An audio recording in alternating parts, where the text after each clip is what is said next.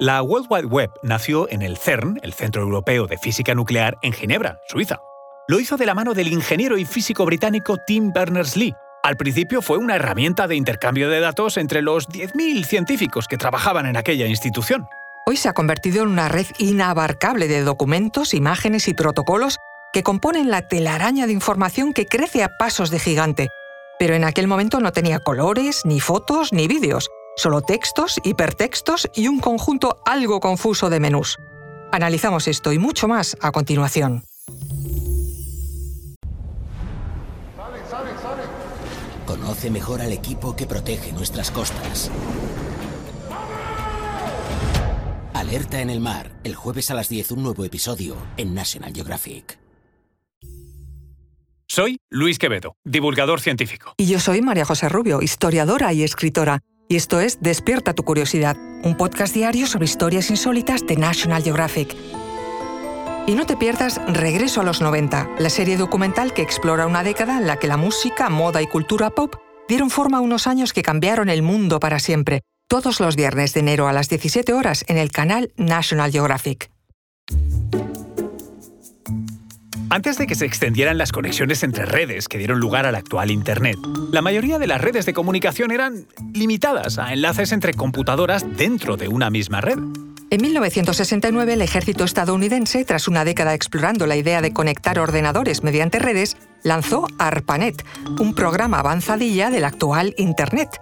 En plena Guerra Fría, Estados Unidos creó esta red exclusivamente militar, con el objetivo de que en el hipotético caso de un ataque ruso se pudiera tener acceso a la información militar desde cualquier punto del país.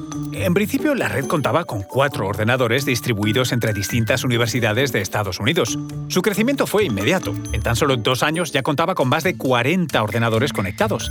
La clave de aquella primera red era su robustez.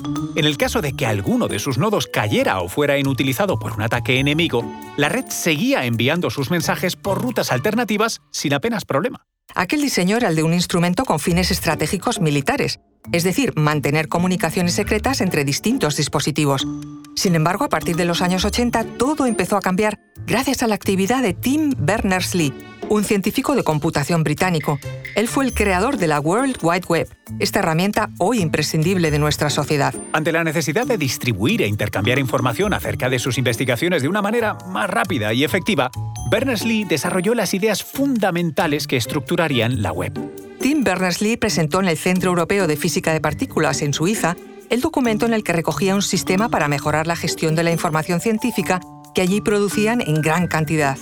Escucha, HTML, HTTP y URL. ¿A qué te suenan? Pues son inventos de Berners-Lee y también de su grupo, claro. El lenguaje HTML, el Hypertext Markup Language, o lenguaje de etiquetas de hipertexto, también, por supuesto, el protocolo HTTP, el Hypertext Transfer Protocol, y el sistema de localización de objetos en la web URL, Uniform Resource Locator. Estas son piezas fundamentales de la experiencia web que nacen precisamente en aquel momento. En 1991, Berners-Lee lanzó su software, WWW. Incluía un navegador en modo online, un servidor web y una biblioteca para desarrolladores. En marzo de 1991, el software se puso a disposición de todos los trabajadores que usaban ordenadores en el CERN. 5 meses más tarde, anunció este software en grupos de noticias de Internet, pasando a ser algo público. El interés por el proyecto entonces se extendió por todo el mundo. Este crecimiento masivo trajo consigo el surgimiento de un nuevo perfil de usuarios, en su mayoría personas de a pie, no ligadas a los sectores académicos, científicos o gubernamentales. El 30 de abril de 1993, la web entró de forma definitiva al dominio público. El CERN puso a disposición las tecnologías de forma gratuita para que cualquiera con un ordenador pudiera utilizarlas. Ese mismo año, 1993, aparece Mosaic, el primer navegador web que permitía ver texto y gráficos en línea. Fue creado por el National Center for Supercomputing Applications y marcó el camino para los navegadores posteriores. Según esta institución, el tráfico de Internet se multiplicó por 10 en solo un año, gracias al lanzamiento de Mosaic. La transformación de una enorme red de comunicaciones para uso gubernamental, planificada y construida con fondos estatales, ha evolucionado en una miríada de redes privadas interconectadas entre sí, a la que cualquier persona puede acceder. Con el desarrollo de la web se crearon motores de búsqueda y directorios de Internet. De hecho, el primer motor de búsqueda de Internet que buscó en el cuerpo de las páginas web fue WebCrawler, en 1994. Antes solo se podía buscar en los títulos de las páginas. En enero de 1999, Google ya referenciaba más de 60 millones de páginas, un crecimiento que no ha cesado desde entonces. Sin embargo, el verdadero avance no se ha producido tanto en el tamaño de la base de datos como en la clasificación por relevancia. Los métodos de organización de los motores de búsqueda actuales permiten que encontremos, casi siempre, en la primera página, aquello que buscamos. Estos algoritmos de clasificación no han dejado de mejorar desde 1996, cuando se volvieron fundamentales, debido al rápido crecimiento de la web. Sin ellos, las búsquedas se volverían tediosas por el elevado número de resultados devueltos.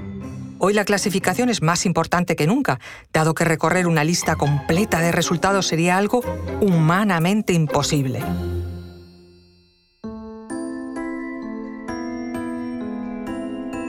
Recuerda que Despierta tu curiosidad es un podcast diario sobre historias insólitas de National Geographic. No te pierdas Regreso a los 90, la serie documental que explora las modas de aquella década, todos los viernes de enero a las 17 horas en el canal National Geographic. Ah, y no olvides suscribirte al podcast si has disfrutado con nuestras historias.